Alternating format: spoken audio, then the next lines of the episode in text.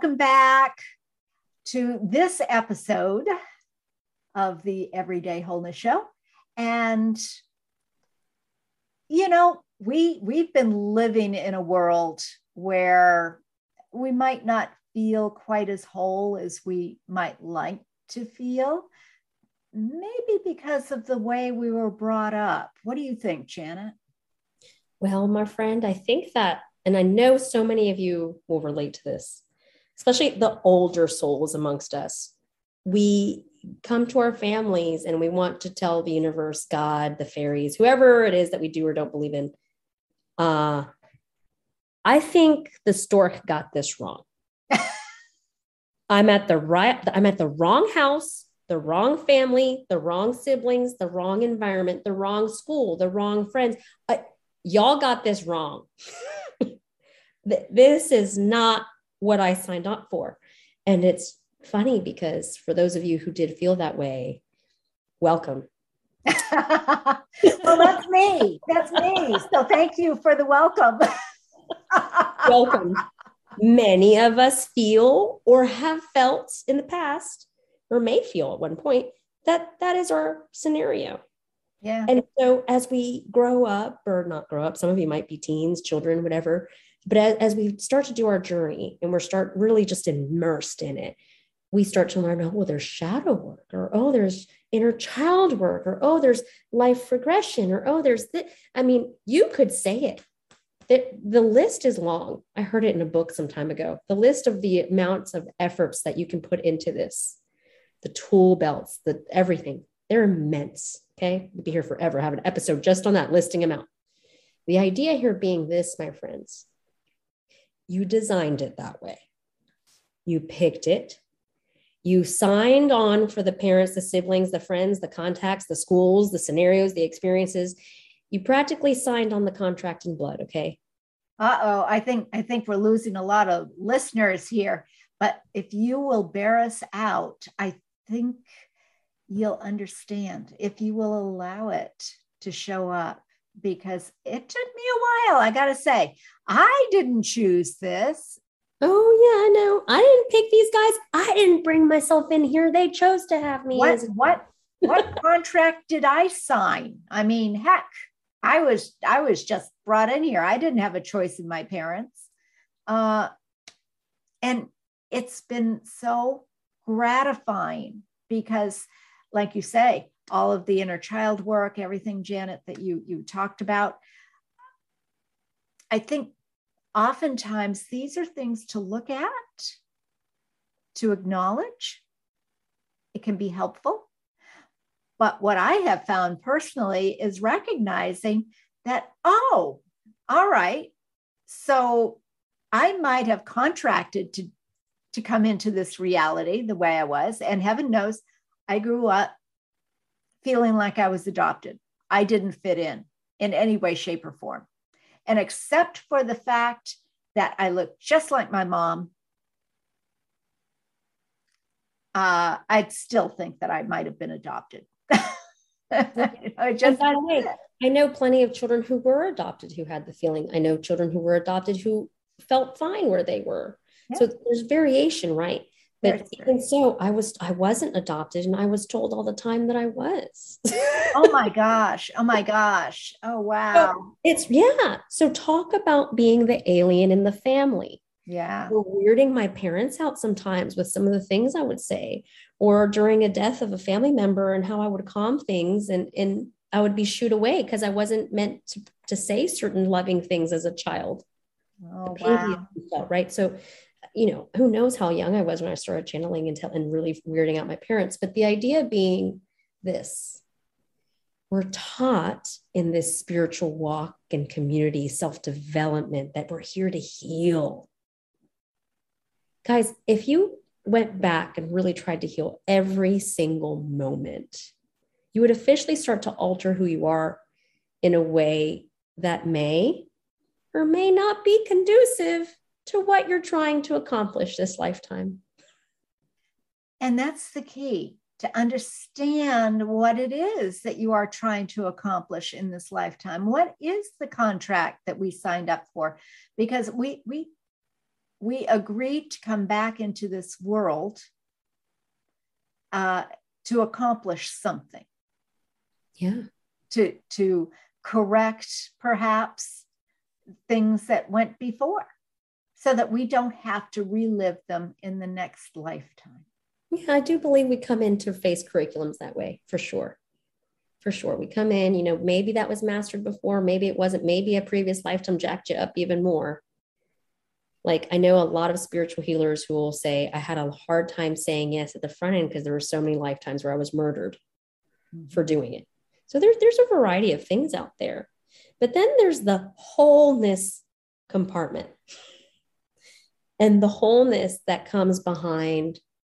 You know, sometimes if you're going to have someone who leads you, they might need to have some of the characteristics that you think has to be healed. So tell me something. Would you want to follow someone? Let's, and we're going to use like a general. Okay. I know that not, we're not really great about talking about war and things, but like, let's just assume we're talking about war. Would you want to follow a general into battle who's humble, quiet? Let's just say that they don't want to shine their light. There is no arrogance. They're not controlling. They have no intention of manipulating their enemy. Or do you think there might be some benefit in the general having some ambition? Perhaps some arrogance, being able to objectively look at things,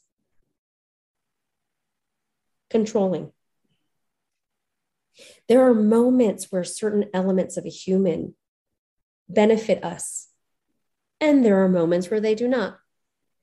So part of our wholeness is also being able to distinguish higher wisdom of when one should shine and switch places with the other. If you're trying to grow business and you're writing and designing your website, should it sound humble? Should it sound quiet, meek? I'm sweet. I'm this, I'm that, I'm that. Or do you want to show that you have something to offer, that you know who you are, that you have expertise in your arena? So this is a really good example of where when we polarize personalities, character traits, tendencies, things that all exist within us, all of them exist within us, the arrogance and the humbleness. I think we've talked about this maybe before, Karen. And when one should shine versus the other should not. And not the should even, but when it is to your benefit. My mentor, Tammy Demirza, will often say, yeah, I'll, I'm, I, she knows she's here to be the lead, but she will follow if the person who's leading knows how to do so.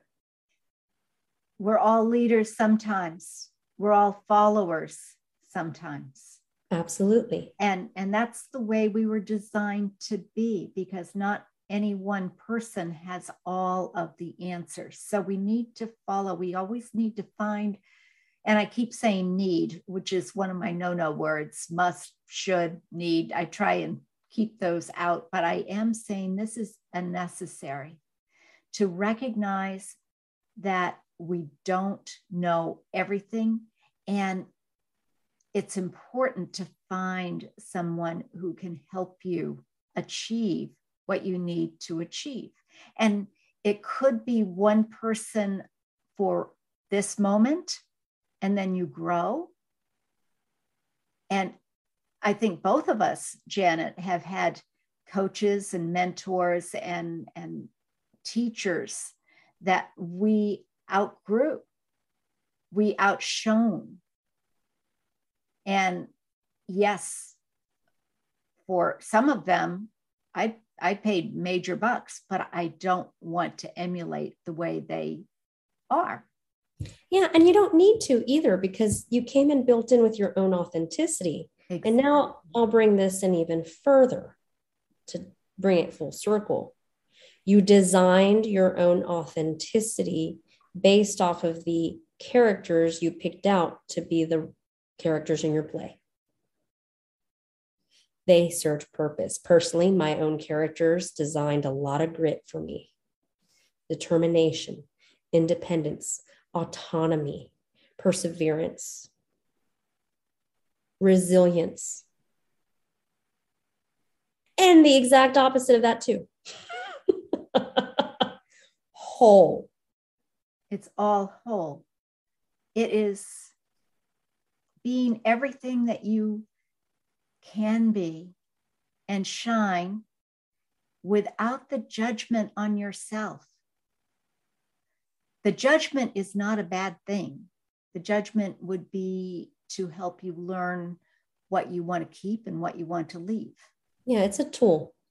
It's a tool. And it is, uh, but feeling good in your own skin, that is being whole. Without judgment of self or others. That is, oh, my, my heart is just filling with joy right now, just thinking about all of you and being here with Janet and, and all of you listeners. It's just so rewarding and, and it's making me feel whole. It's yeah. Wonderful. It really is amazing. It really is. But yes, friends, and you know, to empower you, for those of you who can't really relate to this message, or perhaps this is too big of one to gulp down and swallow, know that there have been plenty of lives and humans and experiences that have come in to some pretty adverse scenarios. And there have been experiences that haven't quite been as adverse for you as well, in all of the variety of your lives. But this is a place of expansion. This is a place of discovery and learning your wholeness, that self-actualization, to really recognizing your limitless heart, your limitless being, and how only focusing on the pain, only focusing on that past will also create more of it. Mm-hmm. The law of attraction is alive and well and working, whether we honor it, recognize it or not. It's going to be working. Yeah. And whatever is projected before you is for you. Be it a good guy or a bad guy in front of you, a nice character, the protagonist or the antagonist, and the comic relief, all for you. What Don't you love it? Life is, it's so cool how life is so amazing and awesome and able to fill us with everything if we allow it to. Oh my goodness, yeah. And we can be whole in every step of well-being. It is allowing yourself and others. I was talking to somebody the other day about um, a young lady who, unfortunately, um, upon occasion, not often, but upon occasion, she will drunk text. And it's not a good thing. It's not a good thing. And But afterwards, there is no apology, or there are half-assed apologies, like, I suppose I should apologize. And that's good enough. No, that's not an apology. Just F Y I, guys, if you're going to do an apology, make sure it's a good one. Uh, and, and what this is resulting in is a difficulty to see all sides. What are the other possibilities? And she's making herself miserable, absolutely miserable, because um, it's everyone else's fault. Hmm. And she feels whole and okay. No judgment. It is, it makes me sad, So maybe there is a little judgment. It makes me sad because there is so much beauty and caring and loving, and also such huge destruction in families. And that is part of the whole. So, you're so right. Yeah, it is, because it's definitely unveiling curriculums, projections, mirrors that we're here to use for our growth.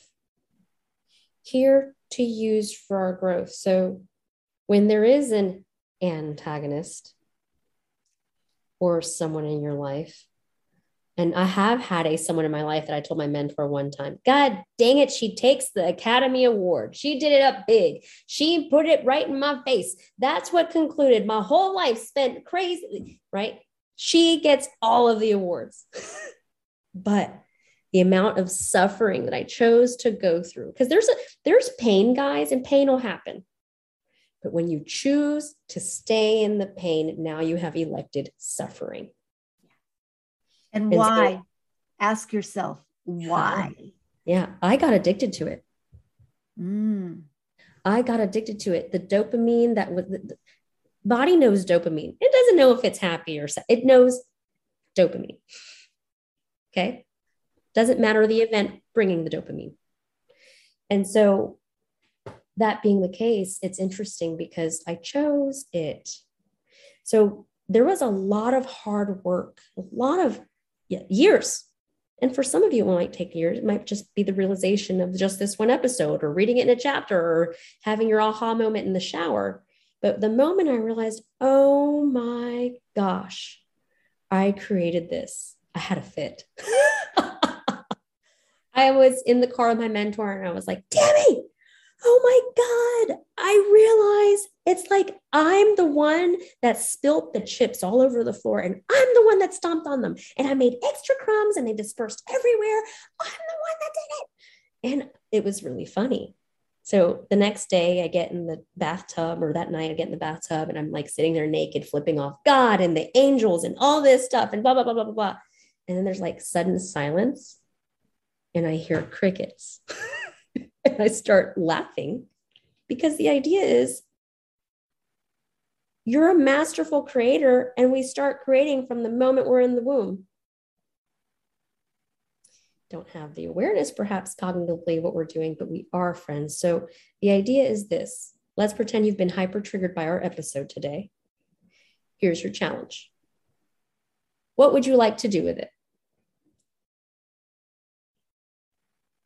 I'd love it. And people, when you hear this, I'd love to have you sign up for the uh, Magical Tea Party and share. What will you do with this? Mm-hmm. So um, the link for that is at the end of the episode. You can see it. And we also have it below this episode for our third Thursday Magical Tea Party. It's, um, it is amazing. Everybody that has come just say, this is life-changing. Yeah. They keep showing up. a, a lot. Yeah. Yeah. And it isn't every week, but some of them every week. Yeah. It, or every, every month rather. Yeah. I only have it once a month, but yeah. So go ahead and sign up for the, um, Magical Tea Party with Janet and I, and it, it it's fun. It's fun. It is. And and share what this episode may have brought up for you. We'd love to hear. Uh-huh.